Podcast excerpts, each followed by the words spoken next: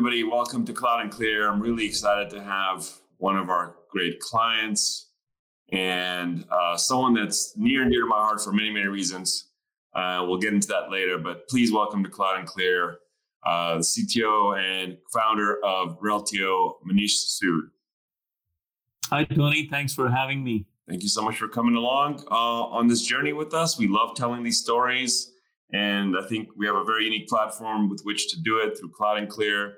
And uh, these are, you know, the types of conversations that I think uh, the market wants to hear the most, which is actual stories of organizations doing amazing things, especially in this very challenging time. Um, really powered by by cloud and cloud related technologies. But before we get into that, we've known each other for a few years now. I feel like we're getting to know each other even better uh, more recently. But um, but tell us about your your career journey and how you came about the idea behind behind Reltio and launching the company. Um, love to hear that. Yeah, absolutely. Um, so just to give you a little bit of a background, um, we started Reltio in 2011.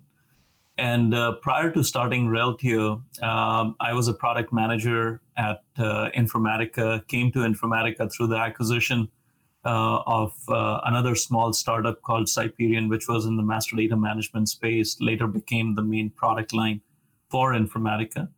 But uh, most of my background has been in roles that are customer facing or in product management, working on creating data products that we can bring to customers. And uh, a lot of what we are doing at Reltio was informed by the benefit of hindsight of uh, having created the previous generation capabilities, working with customers, seeing where they were running into friction with the previous generation technologies, uh, or even the previous generation models of buying software. Because as you know, you know, you and I both have been living through this journey on the cloud um, and uh, the whole concept of subscription uh, type of business models versus the on-premise you throw the software over the fence and then expect for customers to deliver magic with it. Yeah. Um, and having lived through that entire process uh, and cycle it was very clear in 2011 that uh, the direction that the industry was going in was going to be primarily oriented towards the cloud, was going to be about bringing data into the cloud and doing it at scale. So, you know, that that set of experiences really informed our ability to start Reltio in 2011. So you've been in the data business for a long time. It seems more recent, maybe in the last five, six years, that this sort of mantra that uh, you know, uh, data is the new currency, data is the new oil, data is very, very important. But you've known that far beyond uh, the last five years, right? Yeah, I like to call it data is the new sunshine. I like that. But but you but you were wise to it for for for a long time.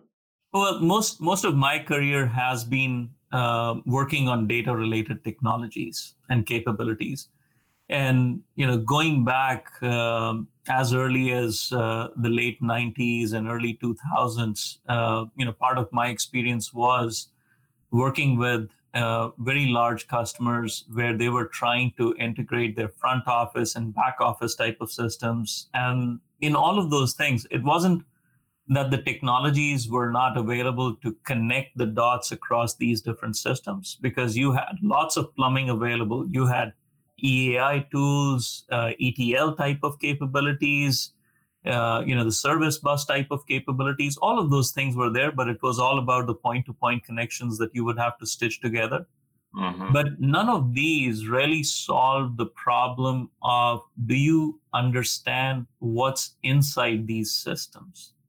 Because you know, right. today I'm sure in your uh, business you have multiple applications that you use to interact and engage with the customers. You have your sales set of systems, and I say a set of systems because it's not just one single application that you use in your right. sales process. Right. Tell me if you do, because in that case, you figured out the magic for doing that. but uh, you know today wherever you look it's multiple applications being used in sales multiple applications being used in marketing multiple applications being used in support multiple applications being used in customer success. And across all of those you have to figure out who the customer is what are we doing with the customer how do we engage better with the customer. And this problem has been around for a while. Just that uh, you know what used to happen before 15 or 20 years ago was the number of systems that you had to look across was very small and narrow. And the amount of data you know, amount of data was less, less right? But and and there was also a time when people would think that if i had wall to wall one provider my problems would go away magically. Mm-hmm. not the case anymore. That vision has come and gone. And most of the customers are now looking at what we call this application sprawl. There are multiple applications. Even even a small business like ours, relatively small, I should say, uh, because everything is relative when you're comparing size. Uh, we have at least you know 50 to 60 different applications that we use across our business. Yeah. yeah. For larger organizations, it's worse, right? It, it's a bigger number of applications. Yeah. Then you have data that comes from outside your organization, either through partners that you work with or third party sets of information that you buy. Typical scenario for marketing or for sales to do that buy lists and then try and combine that with the existing CRM data.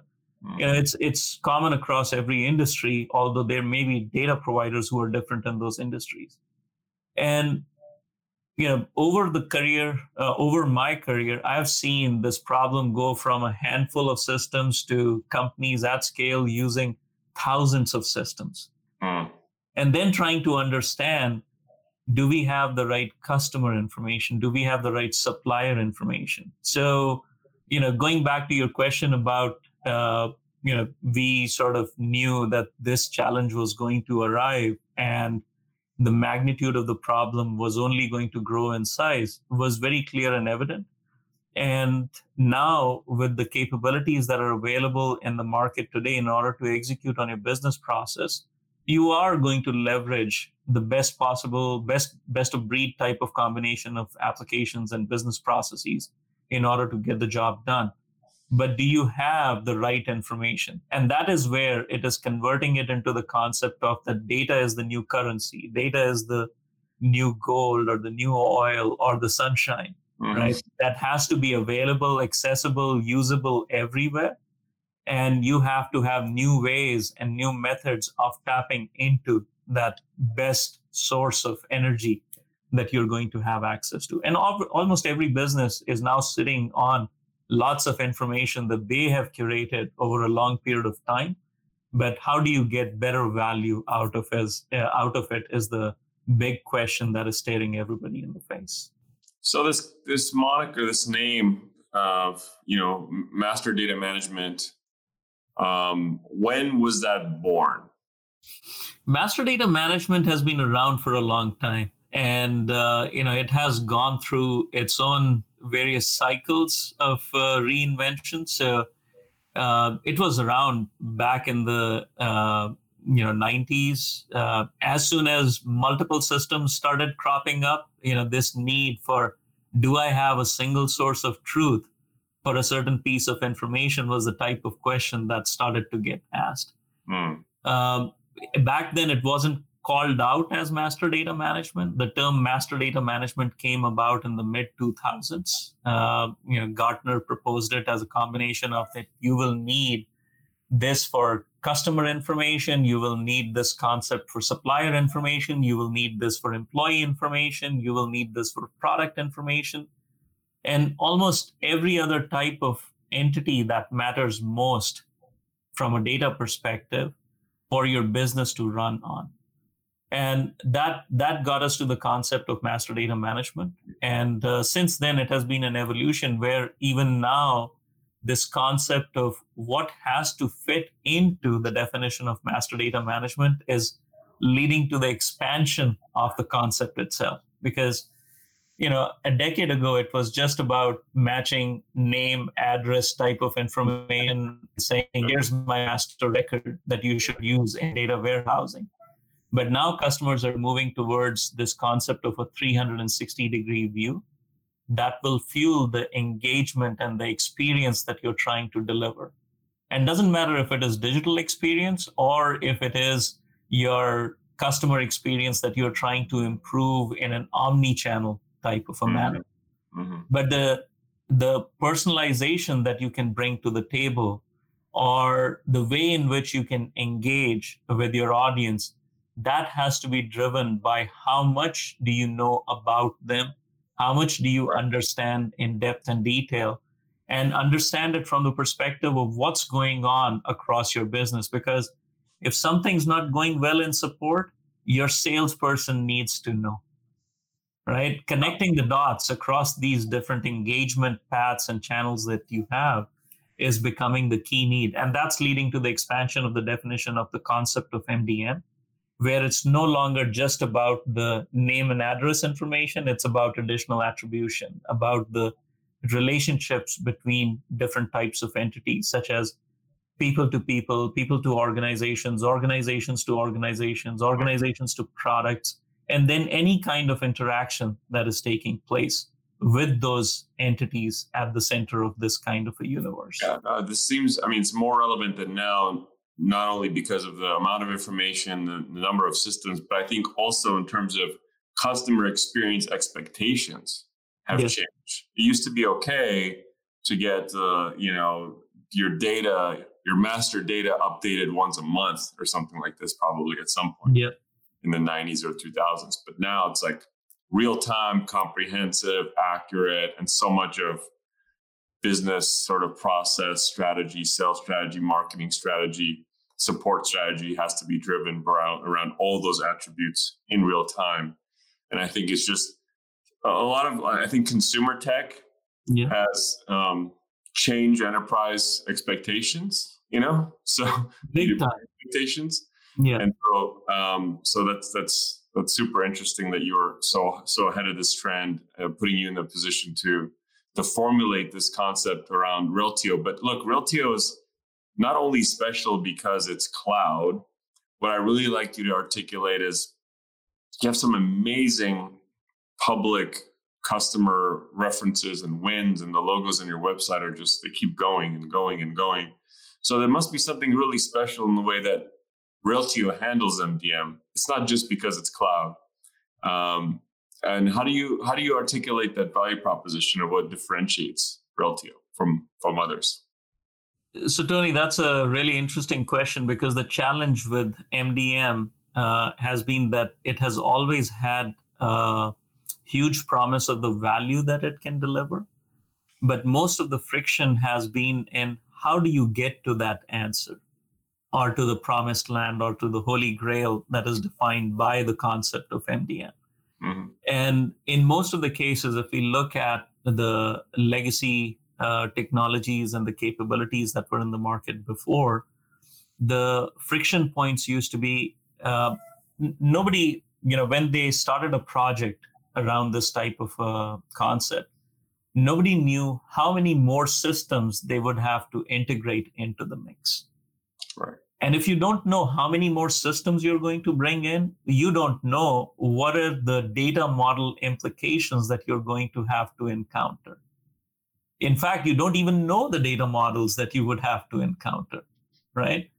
So, in that process, the previous generation technologies were sort of uh, opposed to the entire construct that they had to solve because the first step in those deployments was lock down a data model that will live for the next 15 20 years mm. and that created a rigid structure that you know you work on this project for 12 months you roll it out and then suddenly your business comes back to you and says oh by the way we need these these and these extensions. And suddenly everybody has to scramble to figure out okay and now i'm going to spend the next 12 months just going through the revision because the business has evolved and changed. It's like the Y2K problem. The year needs four digits, not two. Oh, we didn't think about that in the 50s or whatever. Yeah. So so that was sort of the you know the crux of the problem and that's where this whole concept met a lot of friction in order to get off the ground. And having learned from the benefit of the hindsight uh, you know, having gone through the experience of those kinds of things and having seen where customers would run, start running into a wall, especially as they started to expand the number of systems that they wanted to integrate, or the amount of data that they wanted to bring, or the attribution that they wanted to expand. The first thing that we did in order to solve this problem, you know, from the ground up in a completely different manner, was recognize the fact that we will never know how many more systems come into play. We will never know what is the data model or the cardinality of the attribution that we will have to bring in. So, defining a flexible structure that was always going to be able to accommodate that information was the key part of innovation that we put into place. And then on top of that, we started to layer the ability to do what I call as the second fundamental aspect of uh, you know the technology that is needed for solving this problem?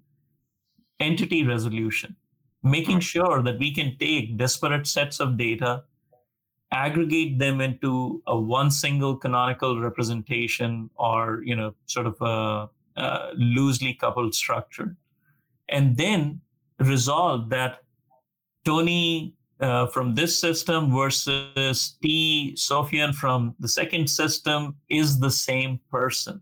Mm. Or Coke and Coca Cola are the same companies.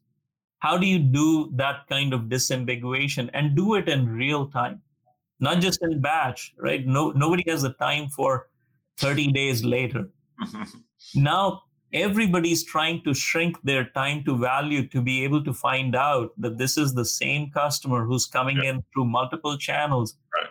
within milliseconds right so that that became the the starting point for us as to how do we create the technology and the foundation that will scale to that kind of a challenge so on and, the resolution front because that's really interesting i mean um, so much of data engineering and even some extent data science it's around just like data cleanup right? Yeah.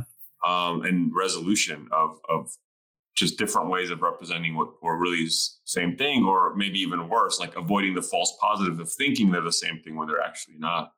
Um, is, is to what extent are you is there sort of machine learning and ai aspects involved in automating this into a real-time capability? So we use a combination of both machine learning uh, as well as some of the uh, previously used rule based approaches uh, mm-hmm. to solve this problem. Because the customers that we work with, uh, the focus on the accuracy of the results that we produce from an entity resolution perspective, you know, matching and then merging two patient records together is a is going to lead to a life and death type of an outcome. Sure. So we we have to make sure that the accuracy is extremely high. And the way we go about that process is that we will run a rules based process that takes care of any kind of probabilistic and deterministic type of matching. But on top of that, we provide verification with machine learning based concepts. And there, there is an interplay between those because initially, when you start, machine learning is validating the accuracy versus in turn, it is also training the model to get better over a period of time mm-hmm. so that it can start returning the results right out of the gate as more data is brought in. So that's how we have used the combination of both both of these worlds together in the foundation that we've created with Reltio. That makes that makes sense. Um, so just to to make it real for for our listeners, um, What's a great, you know, customer story that you like to tell as a real example of um, practical applications of MDM on your platform? Yeah, I'll I'll start with the one example. Uh, you know, uh, for all those those of you who have pets, you're probably familiar with the Petco brand. Mm-hmm. Uh, Petco is a customer, and uh, when they started their omni-channel uh, journey, they try to look at how do they bring together all of the information across all of these touch points that they have in-store, e-commerce, you know, veterinary services. Now they're also providing insurance. Uh, how do they tie the customer information together? Because for them, these were independent lines of business. Mm-hmm and they needed to better engage and tailor their services for their customer not only to provide a better experience but also to be able to do the cross sell of these services in a more effective manner. Understand who the customer is and not just the customer but you know in their case the service is actually getting delivered to the pet that you have. Right. And you can have multiple pets you can have multiple pets. So they came up with the concept of pets and their pet families and the pet owners. And they defined these concepts inside Reltio where they're, you know, across any type of touch point, onboarding the information, but at the same time, instantaneously able to understand if we already have the information about this particular pet because this pet was brought in for grooming services versus the veterinary services or the pet owner who's the you know person who's going to pay for these services uh, you know have they engaged and interacted uh, through the e-commerce channel or not before and now they're walking in the store for some of these services that we provide there yeah. and being able to arrive at that triangulation in real time so that they can immediately recognize and tailor that experience for you based on the past history of engagement with you. And so that's that's one example of how uh, one of the customers is applying it. I'll uh, take another example.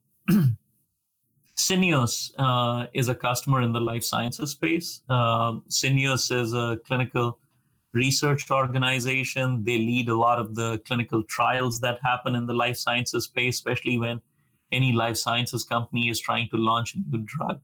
But in order to go through the clinical trial, you have to uh, take it through the process of uh, figuring out which sites should we select for the clinical trial which investigators should we recruit into the clinical trial before you even start recruiting patients into the clinical trial. Right. right? And all of these are driven by certain sets of criteria uh, as a part of that planning process. But in order to arrive at the right selection process and procedure, they have tons of data that has been aggregated you know across multiple clinical trials that they have run with different investigators at different sites they have new information that is constantly coming in because there is new research going on in different areas. There are different uh, experts that are coming up in in these areas that, that are going to be relevant from a, a clinical trial perspective. And that is where they came to the conclusion that for them to make data driven decision instead of treating each one of these clinical trials as individual things that they do what if they were to aggregate and unify all of the data that they have about the previous clinical trials that they have run, the previous sites that they have worked with, the previous investigators, and any of the new emerging researchers are, you know, experts in these areas because a lot of that data sits outside their firewall. So mm-hmm. they have to either buy that information or gather that, um, you know, from all the research that is being made available. And unify this in one single foundation so that then they can drive the decisions towards the new clinical trials that they want to launch and make data driven decisions to select new sites and new investigators that they would enroll in those processes.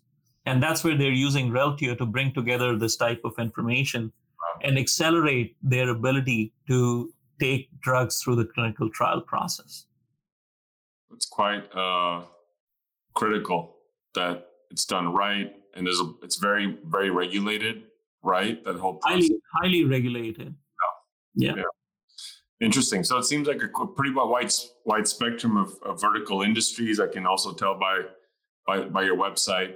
of all the different logos. It's it's very broad, which is which is fantastic to see.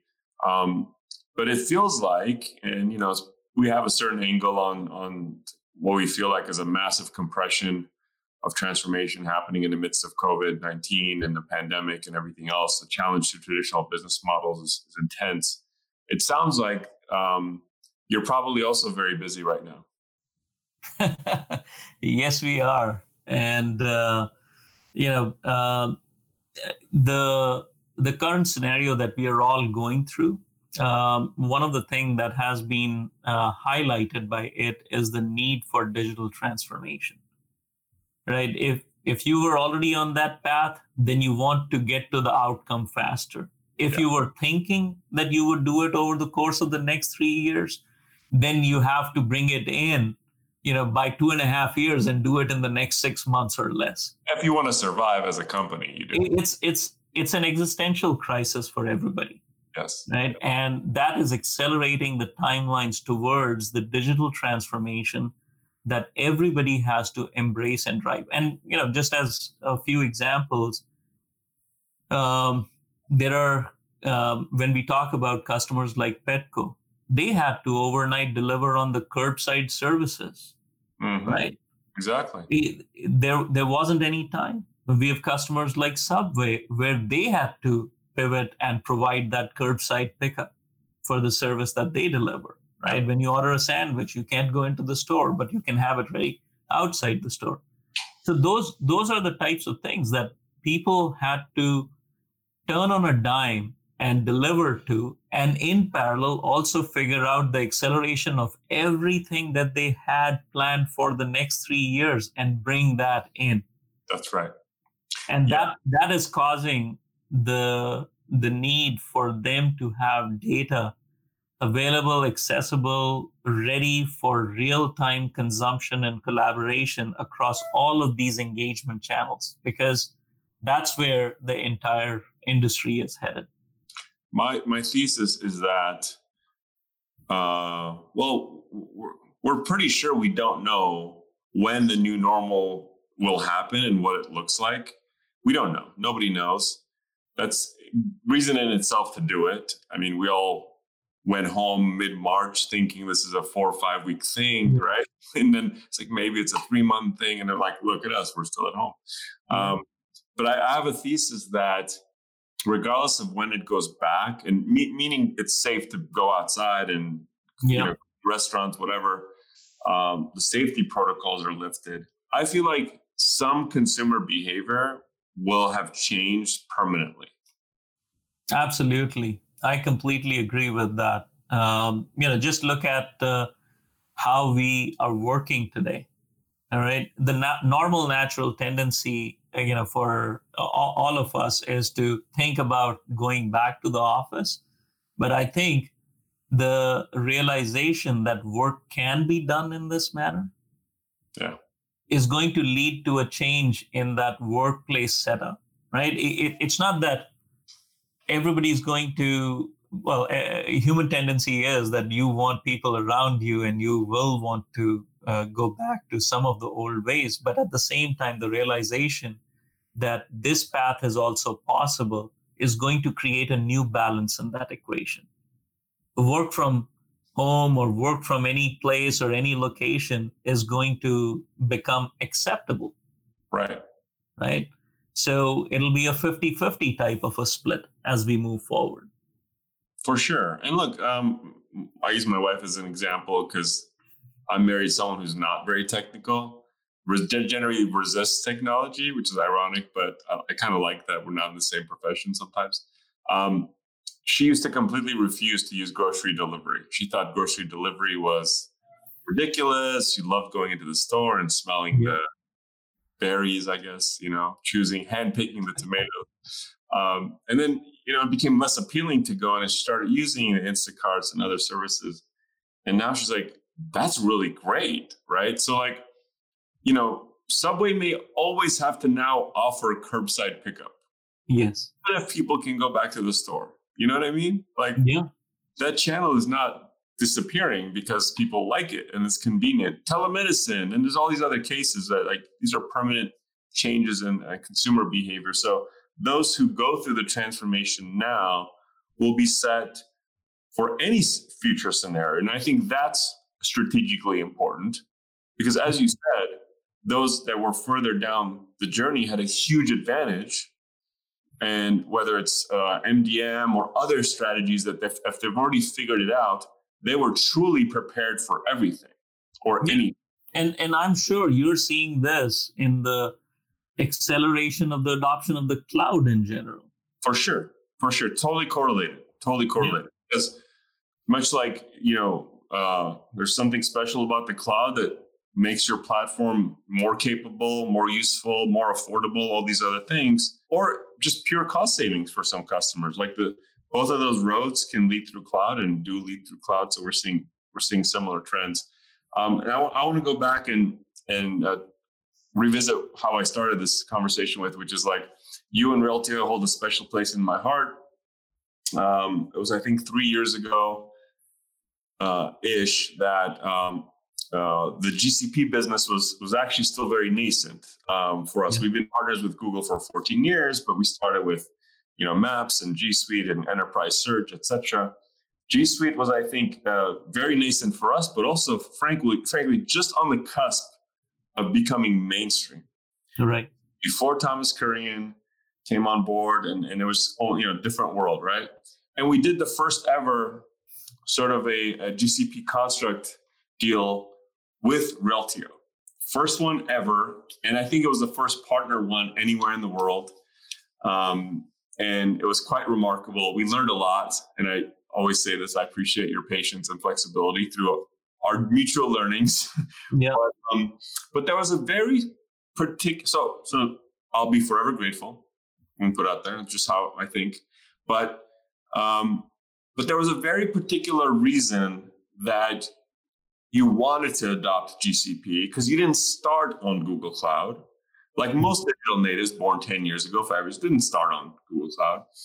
Um, and as opposed to telling my version of the story of the why originally, I'd like to hear from you. I don't know if you have the same story, but obviously you're the authority on this. What was the reason three years ago uh, adopting GCP as an option or for part of your platform needs was was necessary? Well, uh, Tony, first of all, SADA has been a great partner for us. So, you know, thank you for that.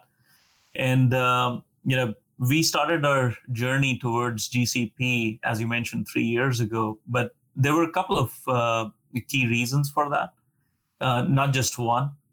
Uh, the first one was having started in 2011 um, you know the first option that we started with was aws we were born in the cloud you know we started running our services there. And as we built out our platform and capabilities we started to see the evolution that was taking place in other areas. And the set of services that google cloud was starting to bring to life for the type of work that we do uh, you know which is data intense type of a footprint, managing you know overall uh, in our platform about uh, close to six petabytes of information, and it keeps growing every day. So with with that kind of size and scale, and the need for real time delivery of data, we are have always been very interested in looking at what's going on in the you know the space outside our capabilities and what are the new technology type of evolution that is taking place? And gcp has been at the forefront of some of those developments.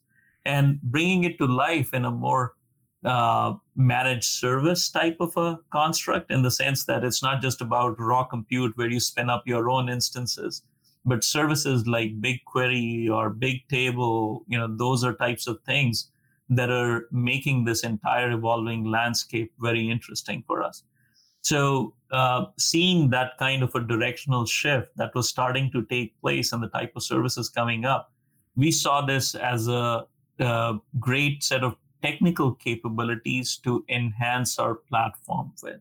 So that was that was the first reason.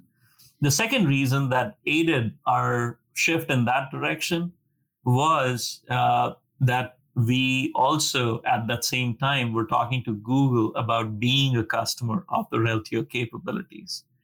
And uh, that created the next uh, point of synergy where uh, you know that became the the path where we would take our platform into the Google Cloud. And then the last part of this was as a software as a service provider, looking at some of the financial implications uh, that a provider like Google Cloud brings when we are trying to figure out how best to manage our cash runway. You know, what are the implications of how much would we have to give up front versus you know that uh, uh, versus the path where we pay as we go and utilize the capabilities those types of things also made it attractive for us to look at the GCP direction and make a longer term commitment towards it. So those those were sort of the three key reasons that drove us uh, in the direction of uh, making the choice of working with GCP. Well, I, am, I'm happy to see that it continues to work well. Uh, three years is a long time in this yeah. ecosystem, in, in as far as evolution. Um, and you were, I think, ahead of your time in a lot of ways in going big on GCP. Like I'm biased, we're very biased. We just sold our Microsoft business a year and a half ago. I feel like any digital native startup today, if the if the decisions being made by engineers, will choose GCP every time. It's just better, faster, standards based. They wrote, you know, the standards. They do have mag- magical science fiction like services like Bigtable, BigQuery, which you know other other hyperscalers don't have. Um, but but I, we also see you know sort of commercial market pressure and shift. And tell me if I'm wrong about this, but I also believe that allowing um, some of your customers to deploy on on GCP was also sort of a market commercial requirement in some cases because of you were getting so you know so you're seeing so much success in the retail vertical and you know they have a bias towards certain clouds.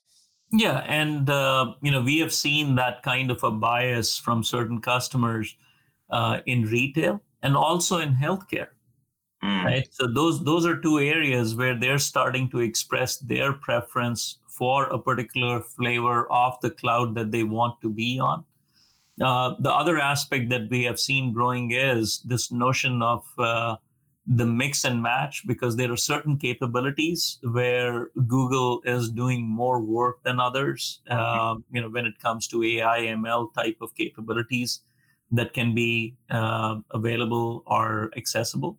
So those are some of the reasons where, as customers are building out their top to bottom data stacks, they're thinking about the choice of best of breed type of capabilities that they want to mix and match. Yeah. And the fact that Google is also at the same time investing in the container technologies, that that is also a compelling reason why uh, customers are starting to look at this in a more best of breed type of capability orientation yeah. and uh, making some of the decisions along. Look, there was a lot of standards, um, eucalyptus, and all these other things, and of course Hadoop on the data side, and then of course, you know, uh, VMware deserves a lot of credit for virtualization technology, and then Docker came out, and but like the world has standardized on certain things, Kubernetes being one of them. Yeah. Yes, will run on other clouds, but like Google wrote the white paper and open yeah. They're probably going to run it better. And actually, in, in practice, they do. Um, for all sorts of reasons. They've been running on some version of Kubernetes, you know, for probably a, a decade, you know, yeah. to call it Borg or something. Borg. Yeah. Reminds me from time to time. They had Borg a long time ago at Google. Um, yeah, and and I think look, you you still have to be multi-cloud, and that makes sense. A lot of digital natives who are able to deploy in the same uh, way that you're able to deploy, meaning you can choose your, you know, cloud in some cases, choose your region.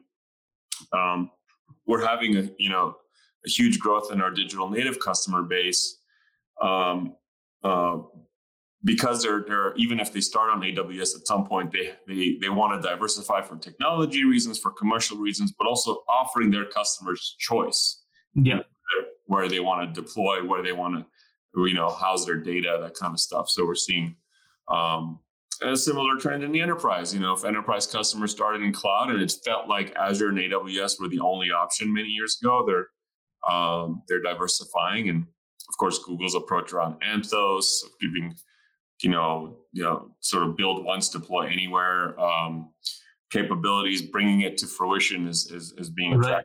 enterprise too.